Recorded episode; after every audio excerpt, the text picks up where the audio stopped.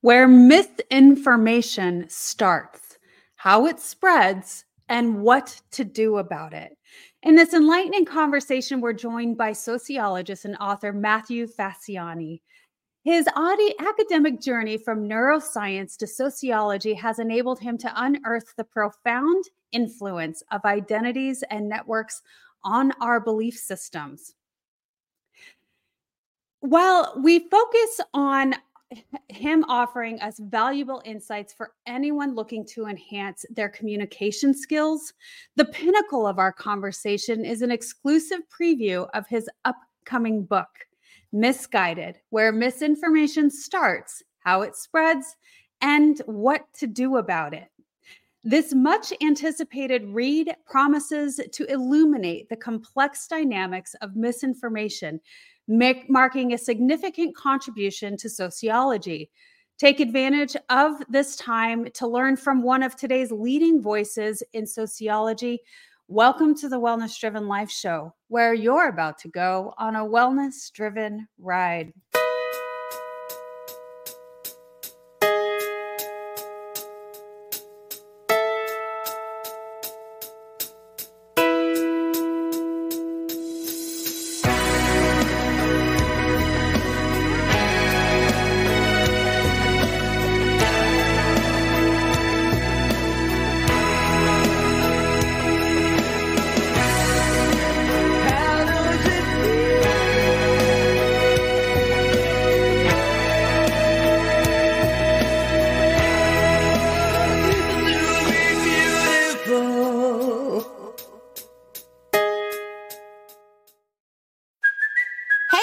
Cuoco for Priceline. Ready to go to your happy place for a happy price? Well, why didn't you say so? Just download the Priceline app right now and save up to 60% on hotels. So, whether it's Cousin Kevin's Kazoo concert in Kansas City, go Kevin, or Becky's Bachelorette Bash in Bermuda, you never have to miss a trip ever again. So, download the Priceline app today. Your savings are waiting.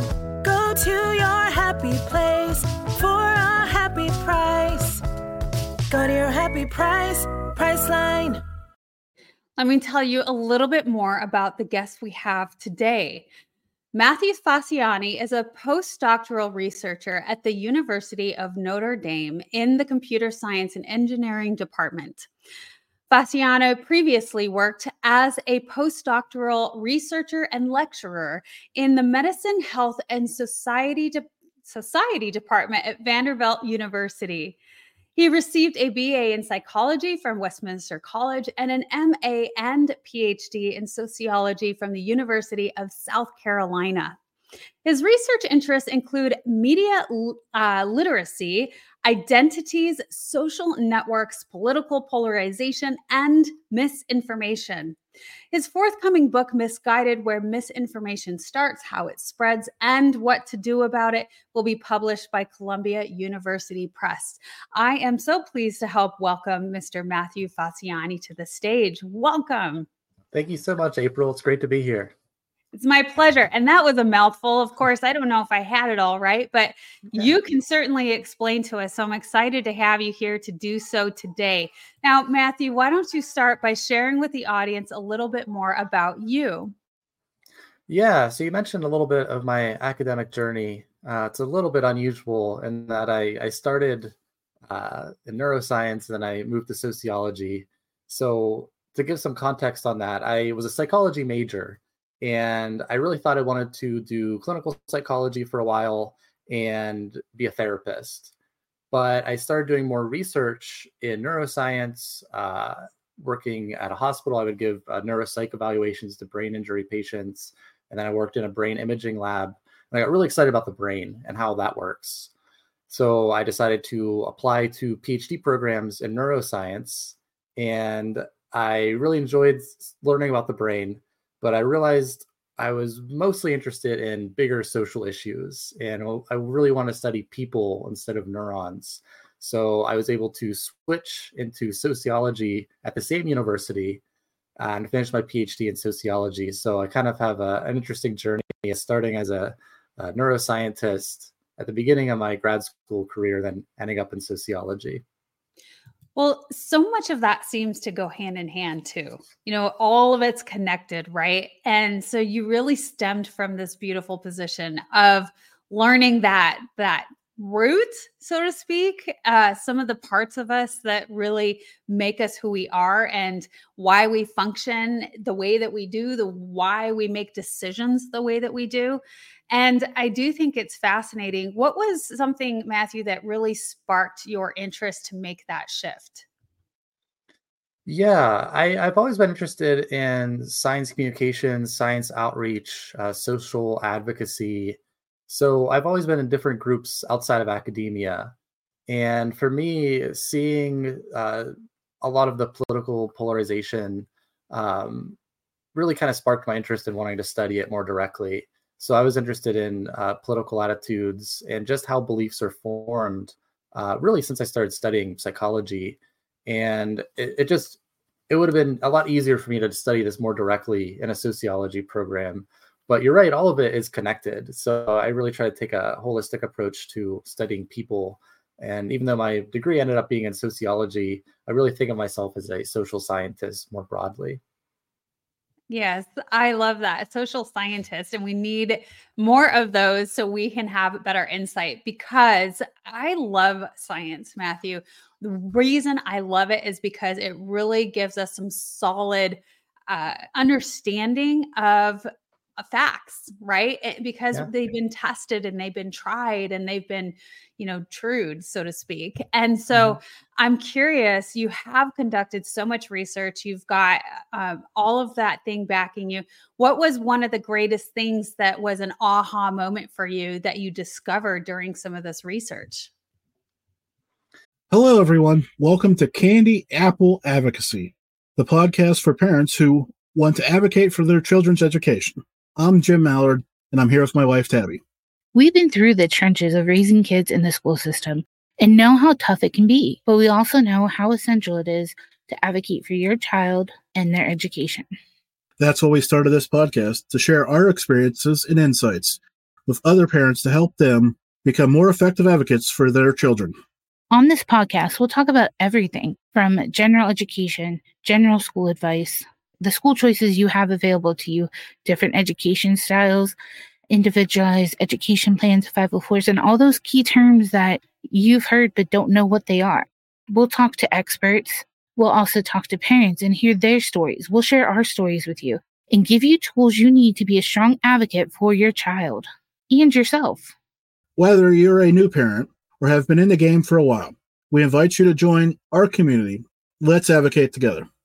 Yeah, so I've been studying misinformation and political polarization for about eight years now, uh, directly. Um, and I've always been really fascinated in how our identities and social relationships impact what we believe. So we like to think that we come to our beliefs through reasoning and just by reading the facts. And a lot of times we do, but we're not always aware of how much our personal identities and social relationships can influence us. So that was something that really was fascinating to me was trying to understand how these social forces can shape what we believe and how even if someone is highly educated in one area for example they can still fall for misinformation in another area because it might be attached to a identity that's important to them. And when we think about identities, they can really be very powerful. They help us navigate our social worlds and a lot of times. So you can think about our identities in relation to being a friend or family member or our work identity. But we can also have identities that are more political that can motivate us to protect those identities. And because these identities give us self esteem, we're motivated to uh, protect them so they continue to make us feel good. And mm-hmm. great for uh, like i said connecting with other people or enacting a work identity. Maybe we want to do a really good job because that's important to us. It makes us feel good about ourselves. But again if we belong to a group that is intersecting with how we process facts sometimes it can bias us bias us to process information in a way that's consistent with that identity uh, that may not be uh, most closely associated with the best evidence we have. So, a lot of what I hear is that we make our decisions based on what we grew up with, based on the influences that we had. And also, what I hear, which I think is really, really powerful to be said, is we make decisions based on what makes us feel comfortable, what makes us feel secure. And mm-hmm. so there's so much of those. If we think about the, uh, what's it called and you're going to know better but that the it's like a triangle of the human needs the basic human needs right? Oh, maslow's and, hierarchy of needs yeah. Right so in and that that safety security uh, all of those things are are some of the the basic needs and i feel and correct me if i'm wrong but so much of our decisions uh, are based off of that of their these personal desires and wants and needs and really of course our perception of that is all based on our experience throughout childhood. Yeah yeah absolutely like humans are very social creatures and we've historically always worked together in groups to try to survive and we really value that social connection and there's tons of research just showing how important social connection is for overall health and wellness. It's just like a super powerful factor for how healthy someone's going to be so again we're really motivated to maintain these social connections so whenever you think like oh how can someone believe something that's false for example uh, for me, I, I, try to think of it in, in terms of those social connections. So you can think about, okay, well, maybe I read something that makes my group look bad or uh, silly online. And like maybe it's a factual thing, but by believing this factual thing, I might lose some of that group membership. I might lose personal friends that I have meaningful social connection with. So mm. when you weigh the two things of, okay, I could update my beliefs to be more accurate, but really what does that gain me in, in the immediate as far as how i interact with people like i might lose a friendship and that's yeah. much more powerful than be like okay i'm going to change my belief on this abstract thing that may not have an impact on your day-to-day life oh well you could really go deep in this right if you consider and i'm going to go dark here but during the holocaust and there's so much conflict on and people saying well i would never or would i respond that way and mm-hmm. what you're saying a lot is of we make a lot of decisions not just because we believe it to be true or the right thing to do but because that is what is accepted by the majority yeah, yeah. There's a lot of work, uh, you know, stemming from World War II, looking at conformity and obedience to authority figures, and that that is the another negative side of it is that we do have this tendency to defer to group settings so mm-hmm. you, you know it can be something um, even as innocuous as just uh, choosing the the wrong answer for a simple task so there's this this great series uh, the the asch conformity uh, experiments back in the 50s where they just had people do this very simple task of identifying which line was longer out of like three or four of them and most people get it right 100% of the time. It's really easy. But you're much more likely to get it wrong if five or six people in front of you in a group all give the wrong answer. And then when it's your turn, you're like, uh oh, I must be missing something. Like all of these people right. are saying another they thing. See something I don't. Right, exactly. Yeah, it's that is fascinating. And so what how does that work when we start talking? You've studied a lot about gamification what is the play in that on on the studies with how we receive misinformation and then how that's in relation to this virtual world that we are, have created for ourselves yeah so it, it's such a huge issue and it's everywhere and what we try to do is find just tangible practical solutions that can be applied that are scalable so one way to do that is to make an online game so people are online, like you said, a lot of people are online on social media. So how can we use that uh, to our advantage if we want to share good information with them that could be helpful? So we've been working on a media literacy game that teaches people skills on how to uh, learn different uh, techniques that can protect themselves and their family against misinformation. And there's a lot of different games like this. Uh, our games focuses on a uh, WhatsApp environment. So it's like a simulated WhatsApp game where your friends and family are messaging you on the app and they're sharing misinformation with you. And you try to tell them why it's incorrect and you get more points if you give the right answer and at the end of it you learn about things like filter bubbles and confirmation bias and how to verify a, credible source so you can yeah. take those tangible skills with you after you play the game that. that is yeah. so so cool you truly are eh, giving people knowledge and teaching people how to think more constructively how to really uh, research you know other things and not just go based off of what everybody else says so mm-hmm. i think that that is really incredible that you offer that and speaking of, you know, when we talk about having conversations with people that disagree, you have some tips and tricks on how to navigate that. But I want to go back a little further, Matthew, because you sure, you sure. noted that you the way that you address people or I shouldn't say address, but the the way that you have really shifted gears on how you view people that have differing opinions and how you may lose a friend or what have you. But I'm mm-hmm. curious when you come to that point where somebody else has a different idea than you, has it really brought you to a point of uh, more understanding, acceptance, of thinking further of what are, uh, you know, why they come to the conclusions that they do. So, how has that shifted you as a person individually? And my mind also kind of goes to forgiveness and how that mm. is one of the biggest things that everybody should do, right? And come to this forgiveness attitude and perception and belief where uh, we are with people that have either wronged us or we disagree with them. And that is one of the hardest things to do. So I'm just curious for you on a personal level, how has that shifted you?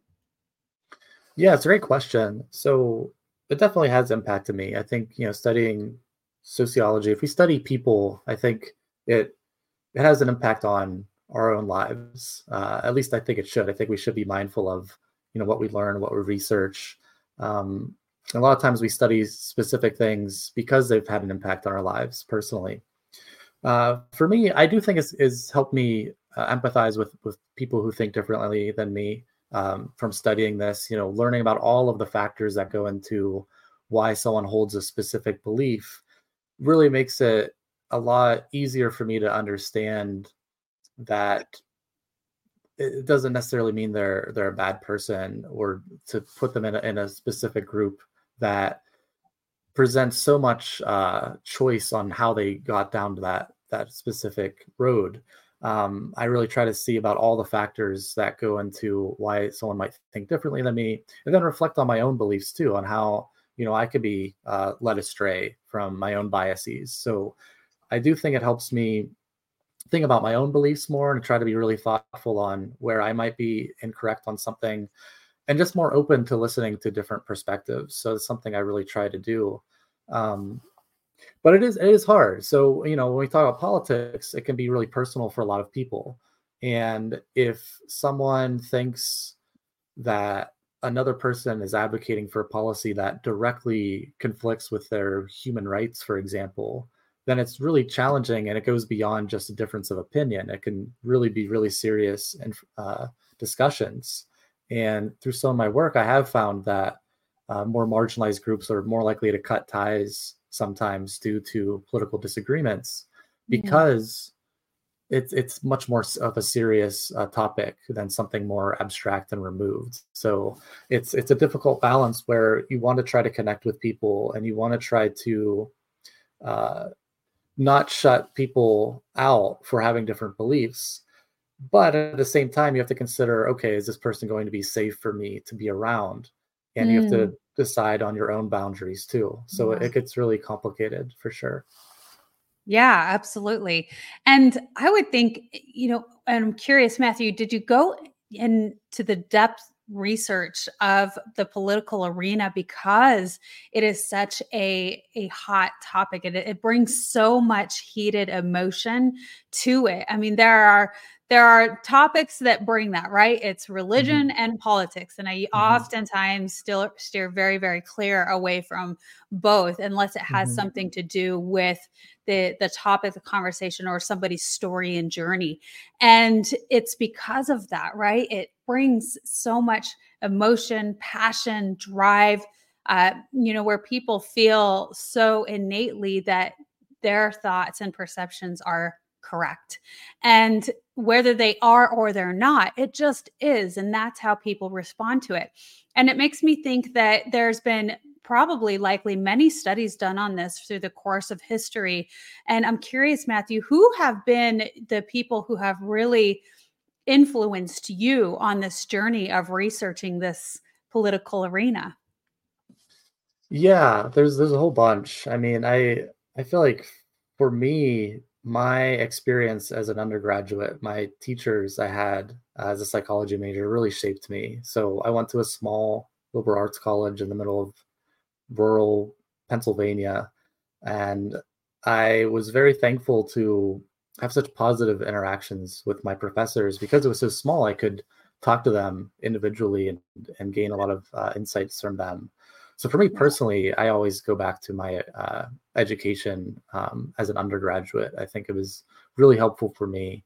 Um, I mean, there's a lot of big names in, in psychology and sociology, um, but for me, the the teachers I had were definitely most impactful because I never thought I would go to grad school. Like I'm the first person in my family to get an advanced degree like that. So um, I am very thankful for where I am today and very grateful I was able to get here because uh, I never really thought I would.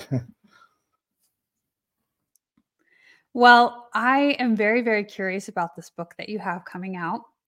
And uh, I'll I'll read it again because it's it's got an awesome title too. It is Thanks. something that I would pick up 100% misguided, where misinformation starts, how it spreads, and what to do about it. And it's going to be published by Columbia University Press. That's a big deal. So tell me, Matthew, a little bit about this book, how it stemmed, and a little, yeah, in depth insight on it. Yeah. So I decided to write this book um, because of COVID 19, essentially. I, I graduated at the beginning of the pandemic and I saw just all the polarization around COVID 19 and vaccines and just mm-hmm. how heated people were getting. And it was so related to what I studied during my PhD. And, you know, like people kept telling me, oh, this is so relevant. Like, you know, there's so timely what you're studying. And I never thought I'd write a book. Uh, you know, it's always been a goal of mine uh, since I started grad school, but I didn't think I'd be able to do it this early. Um, but I just sent cold emails to publishers with a proposal attached, and a few of them were interested. And then finally, Columbia got back to me and and gave me the contract. So uh, it was very fortuitous in a lot of ways um, as someone just mm-hmm. coming out of grad school to be able to, to get that contract. And I think it was because what I was studying was just so timely, and so many people are interested mm. in trying to find just evidence-based solutions to what we can do about this situation. So, so yeah, for sure, my book covers how our identities and personal networks impact our beliefs. So that's kind of like what we've been talking about this whole time, and I tried to uh, tailor that on uh, misinformation. So things that uh, we know are are false or against the scientific consensus and why people still hold beliefs that conflict with with the best knowledge we have available and i talk about our identities this this motivation to protect our self-esteem that we have through these identities and that's a big part of why we believe what we believe so again this is that that feedback loop of wanting to interpret information in a way that's consistent with these identities that make us feel good and avoiding information that might make us feel poorly. And once we understand that feedback loop, then we also have to consider how that intersects with other people. So everyone else has their own identity feedback loops, and those intersect with ours. So you can think of this as in terms of, of uh, this, this mutual verification process where we're each wanting to verify and support our identities. So when you think about just being on social media, you might post something to support your own identity. And other people who agree with you are going to see it and share it and like it to support their identities. And it really just mm. uh, accelerates and and sometimes exacerbates uh, some of the negative elements of, of biases that come from identities. So I talk about personal networks, but also social media connections, since I think both those are really important. Both are online and offline connections can really shape what we believe. You know, it's it's great that you bring in identity to this and how can you not? Because our beliefs shape our identities and they are so tied together. It's this it's this very uh tight knot that just maybe cannot be undone in many cases for a mm. lot of people. And so let's talk a little bit more about that. I would love to know your ideas, your take specifically on identity. Yeah. So, because it's so powerful, uh, it's really important to consider also how we can use it to reduce polarization too. So, I talk about in terms of how identities can cause polarization and contribute to misinformation. But I also talk about how to effectively communicate with that knowledge in mind. So I give these these five steps of how to have productive dialogue uh, in the book, and I think they're they're helpful for for really any sort of contentious topic. Uh, I talk about politics a lot, uh, again because you know politics and religion are so emotional and so like powerful examples of identity bias and beliefs. Mm. So that's why I focus on them a lot. Um, as a social scientist, they're just kind of easy to study because they're so big and powerful. Um, but yeah, I, I, can go into those five steps. Uh, I think the, they're, they're useful uh, strategies. So the first one is just to establish mutual respect with the person that you're speaking with. And this one, you know, makes sense. It seems very straightforward, but it's so important because if you don't have that bedrock of trust and respect, you really can't go very far. And this is why a lot of online conversations are just pointless because you don't have that mutual respect with a stranger on the internet. It's anonymous a lot of times, and it's really hard to have any sort of uh, constructive feedback or meaningful dialogue.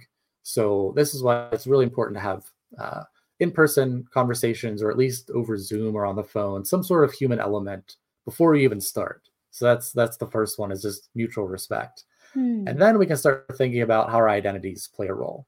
So we know that ident- identities can impact our beliefs, but we also know that we're more likely to trust someone if they share identities with us.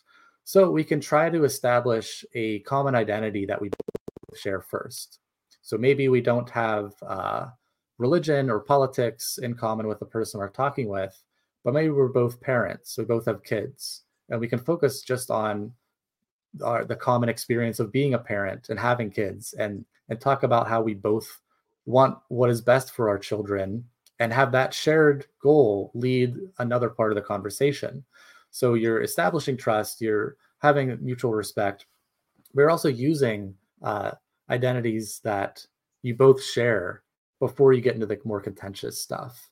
So mm.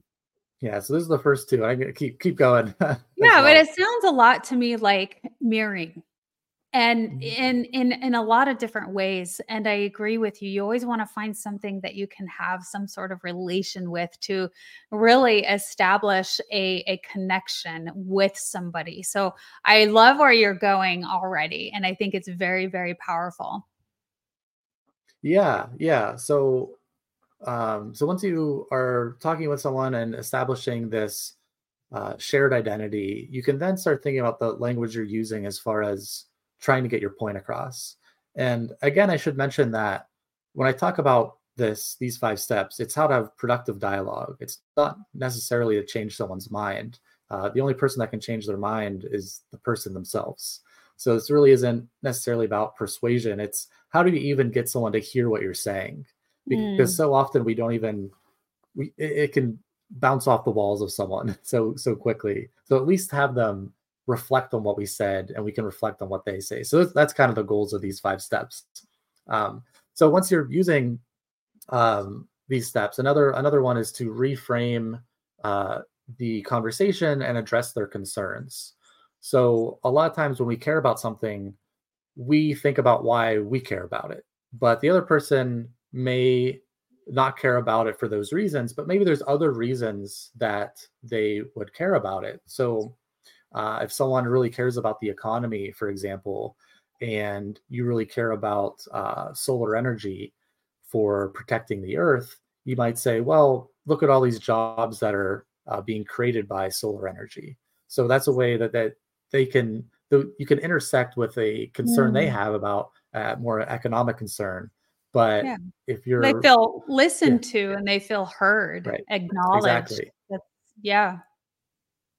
yeah, you're right. So that's a, another big thing of uh, these productive conversations is if the other person feels heard. So that kind of goes into the, the mutual respect and relating to them because yeah, studies have shown that when people feel heard, uh, they have much more positive. Uh, they they rate the conversation much more positively and they're much more open minded whenever they're feeling heard and their feelings are validated.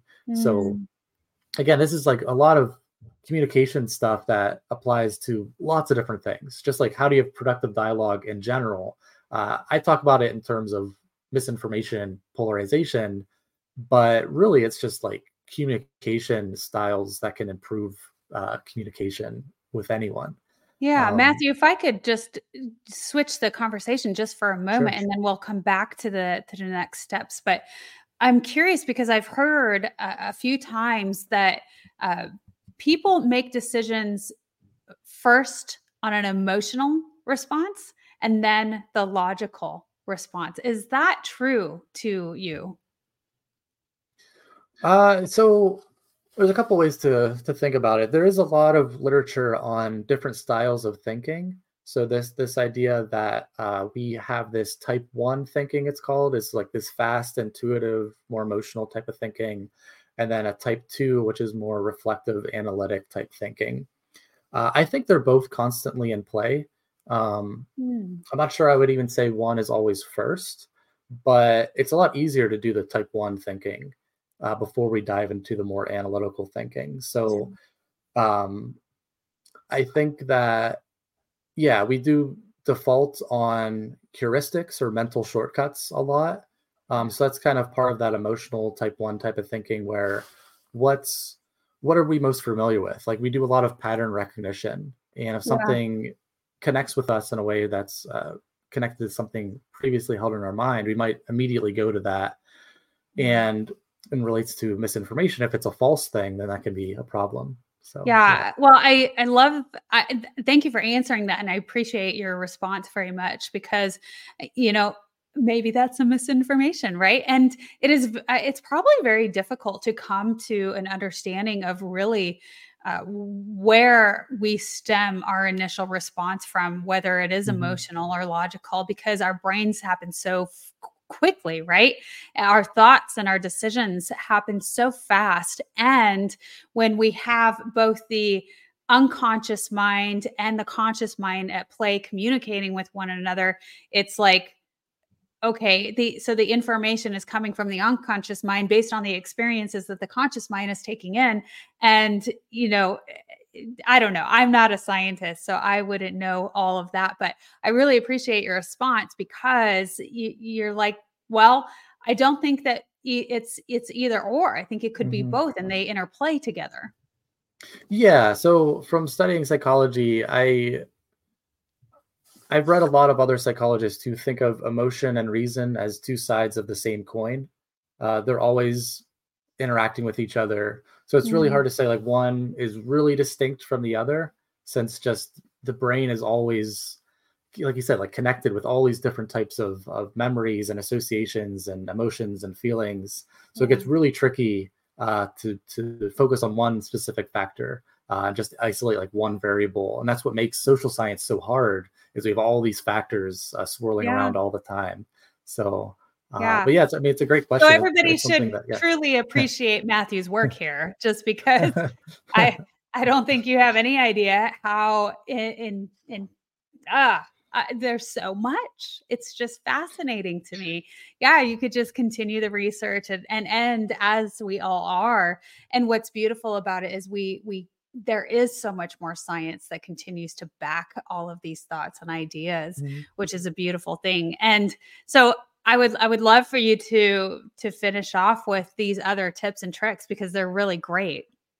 Yeah, yeah, sure. So, uh, so we talked about reframing uh, Yep. the conversation to address the other person's concerns, Feeling and heard. then, yeah, yeah, feel heard um, as well. And um, the next one, we can think about revising our questions themselves. So This is really revising our language and thinking about what words we use when we ask certain questions. Mm. And this also connects to what we are talking about with those type one and type two thinking. We really want to cultivate an environment where we encourage reflection. So we don't want to have like a, a black and white type of thinking of who's right and who's wrong, but really ask people questions like how do they know what they know? Uh, how confident are they?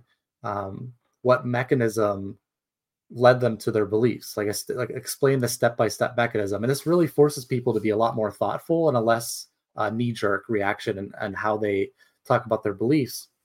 And even just the word how versus why can be really powerful. So we, if we ask someone how they know something versus why they know something, the how makes them think about that mechanism a little bit more of of what components led to this as opposed to just why you could be like oh well uh, my favorite politician thinks this and i want to support them so it's like you can give like a really good or strong answer uh good in your mind that makes sense but it's a lot harder to do that with the how versus why. So I really like that those kinds of, of, of prompts to think about our conversation is like, okay, once we've established these other social factors as far as like relating and reframing and respecting, then we finally get to the actual language that we use. And we should use language that encourages a more reflective, thoughtful conversation. Mm. Mm, yeah, knowing your audience is is pretty powerful, pretty key. Mm-hmm. Matthew, I can definitely tell you are a scientific mind, and I appreciate that and love that so much. And you know, I'm curious too.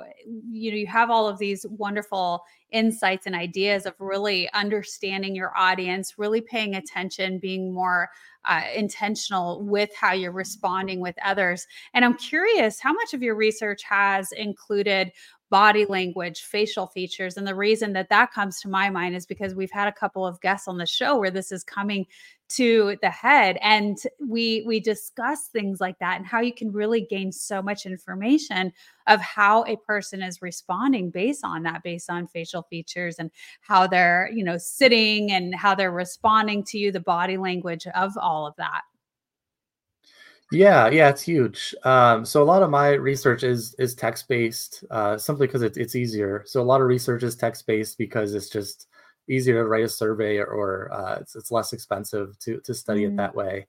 Um, but you know, visual yeah. and audio is huge too, and I think a lot of researchers would like to spend more time doing it if if we could. Um, and there is more of a push to study visual communication with with social media, for example, and TikTok being so huge like it is now. But you're right; they're absolutely massive components. Uh, one study that I, I, looked at that's a little bit more niche, but kind of related.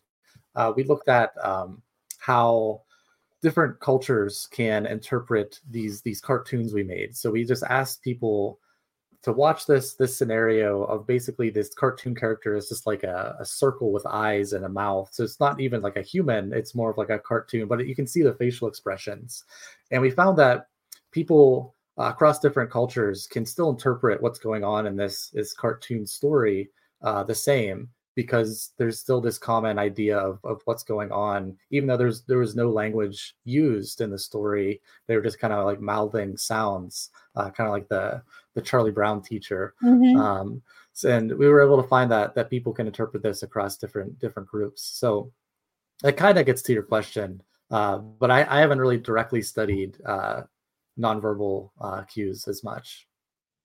Yeah, I you know that that too is fascinating to me. Again, just eh, saying how in depth all of this can go. But I think that what you really bring to light, Matthew, is some really great basics where people can start.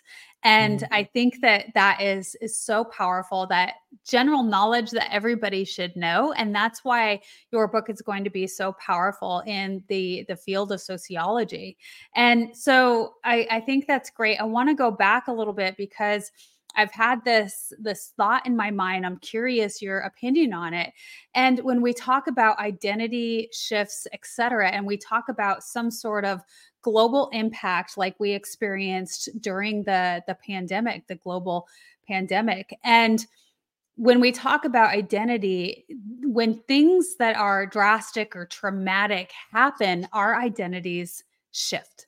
Mm-hmm. They they have to. We go into this identity crisis because things aren't the way they normally are and we are we are human beings where we like this consistency right? We like the patterns we like the norm we you know we we like knowing where things are and what we're going to do and when that is is changed and eh, we have an identity crisis and we start asking ourselves well, who are we? What are we? Now my question is when people go through an experience like that and have this shift in identity, their response to things might not be as uh, accurate or logical because emotions are involved. So, what are the dangers, if any, when things like this happen to create possible misconception? Yeah, yeah, you're right. The identities and how they shift are, are huge for how we navigate our worlds and interpret information. So, when I think about in terms of misinformation and polarization, we know that people are more vulnerable to those when they feel disconnected or unhappy or anxious. So, there's a lot Mm. of research showing this link of people falling for misinformation when they feel uncertain about themselves or anxious or isolated and that's what makes this problem so tricky is ultimately we need to shape society to avoid isolation and inequality and people feeling disenfranchised which our huge problems right so as long as we have these huge issues in our society we're always going to have people who are looking for some sort of support and they might need to go to a more fringe group to get that sort of social support. And during the pandemic, yeah, there was a lot of isolation that driv- driven a lot of people to more fringe groups as well. So it's it's such a big issue. Again, it's like you can study the the psychological mechanism of like how people process information, but then you also have to consider these broad sociological factors of how society is structured and how growing isolation, for example, plays a huge role in why people are vulnerable to uh, falling for things that are not true. Yeah, absolutely. Now, Matthew, you have created, written this beautiful work that you're putting out into the world. And I can see that you're a very passionate person of giving people something that they can utilize to improve themselves. Now, if we look back at historical aspects when it comes to sociology and the decisions that we make and the, the polarization of things, where do you feel uh, where we've been and where do you feel we're going? Yeah. So, as far as polarization, we do see evidence that's been growing the last 10, 12, 15 years, unfortunately. Um, and it is really concerning to see where we're going to be in the future because it's it's unsustainable for a functioning democracy to have so much strife among the two major political parties. And if we constantly view things from our own isolated information echo chambers, we're only going to be more disconnected from each other, disconnected from people who think like us. And what I worry about is just how this is spreading across multiple levels. So it's not just social media, but even just geologically, more and more people who vote similarly are moving to be with people who vote like they do. And we see this this geographic polarization as well. Um, so I I really would like to see. I mean, again, there's so many like ways to dive into this. There, it's such a huge issue as far as media is constructed and political incentives and how the political system is incentivizing certain behaviors. Um, all of those things are just such huge issues. It's like what what can we do individually um, to make a difference? Because you know we can just try to elect slightly less corrupt politicians. And that's you know that that's that's really hard as far as our individual impact of of having one vote. But as far as uh trying to connect with other people i really like the idea of of trying to join groups that we may not think to join or joining a group that has a more diverse group of people So Hmm. joining like a recreational sports league, you might get Democrats, Republicans, independents, but you're all playing the same game. And I know for me, like when I've played Yeah. softball, like I've played with people of very different political perspectives than I do. And I didn't know that until like at the very end when we were just, you know, drinking a beer, hanging out. And I think those types of connections and experiences are really powerful because when you realize like, hey, like I just played softball with this person for a few months and you know, I had a great time playing with them. And oh, you like mean they we're we're all we're all human on the same team? Yeah. yeah, right, exactly. So we're all human on the same team Yeah. and this group that I, you know, on my online group might demonize people that uh belong to this certain group. But then in real life, I'm like, oh, this person is just a human just like me. They're not evil. They're just a human and, and maybe there's some misperceptions I learned from uh, you know, social media.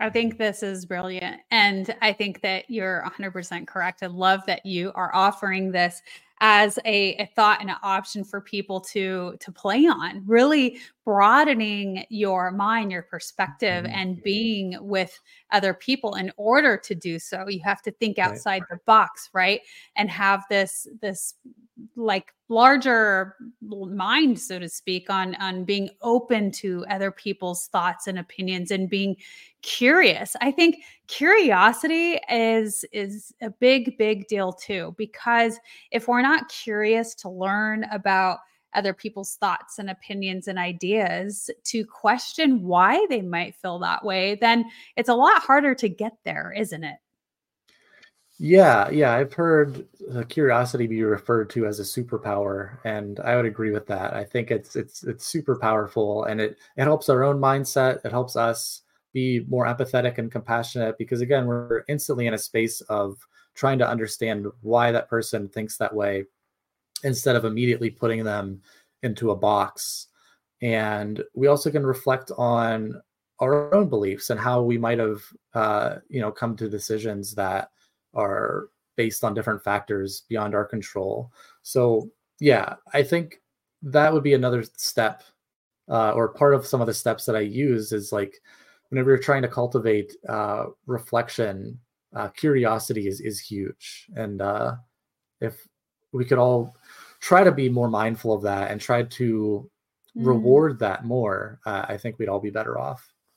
Yeah, that's a beautiful thing. And again, I love what you're creating with the the the virtual world or the the games, the literacy games. And so, Matthew, you have this book coming out. I'm curious, what is the next big passion project for you? Yeah, so I think I'd really like to dive more into technology and society, artificial intelligence. So, yeah, I work in a computer science department as a sociologist, which is interesting and really cool. And I'm always interested in technology and society. I've always have been. So, in the future, as we see the rise of AI and technology, I'd really like to consider that angle. I talk about that a little bit in my book at the end, um, but I'd like to focus on that more directly um, and continue to try to keep up with how the information landscape is is changing, how artificial intelligence is going to play a role, um, and also broadly consider how this relates to how we communicate with politics and with health and and how and how we communicate with each other. Yeah. Well, thank you so much for sharing all of that. Matthew, it has been a pleasure to have you on the Wellness Driven Life Show. Is there anything else you want to share with our audience today? Yeah, well, thank you so much. Uh, if someone is interested in following my work, uh, they can go on my website, matthewfacciani.com. Uh, they can also follow me on uh, Threads. I've been active on there. And then finally, my book, I don't have a, a pre order link yet, but I will. So if you follow me on my newsletter, on my Substack, then you'll get emailed immediately whenever it's available. And if there's any sort of pre order deals or anything like that, you'll be the first to know. That's awesome. I'm very excited to see your book come out, the release of it, and to, you know, see what people have to say about it when they read this incredible information. I really appreciate you being a light on the show today. Thank you so much for sharing your insight, your wisdom. Thank you for all of the research that you're doing that not all of us are doing and have access to. You're really bringing that to us. And so I always appreciate that. So I want to again make sure everybody knows where to find you and also that that link is in the description below. So for those of you who are listening in on a podcast, it is always there. So thank you again, Matthew, for being on the Wellness Driven Life Show. And I want to thank our audience. Without you, we would not be possible. So thank you so much. Goodbye for thank now. You. And we will see you later.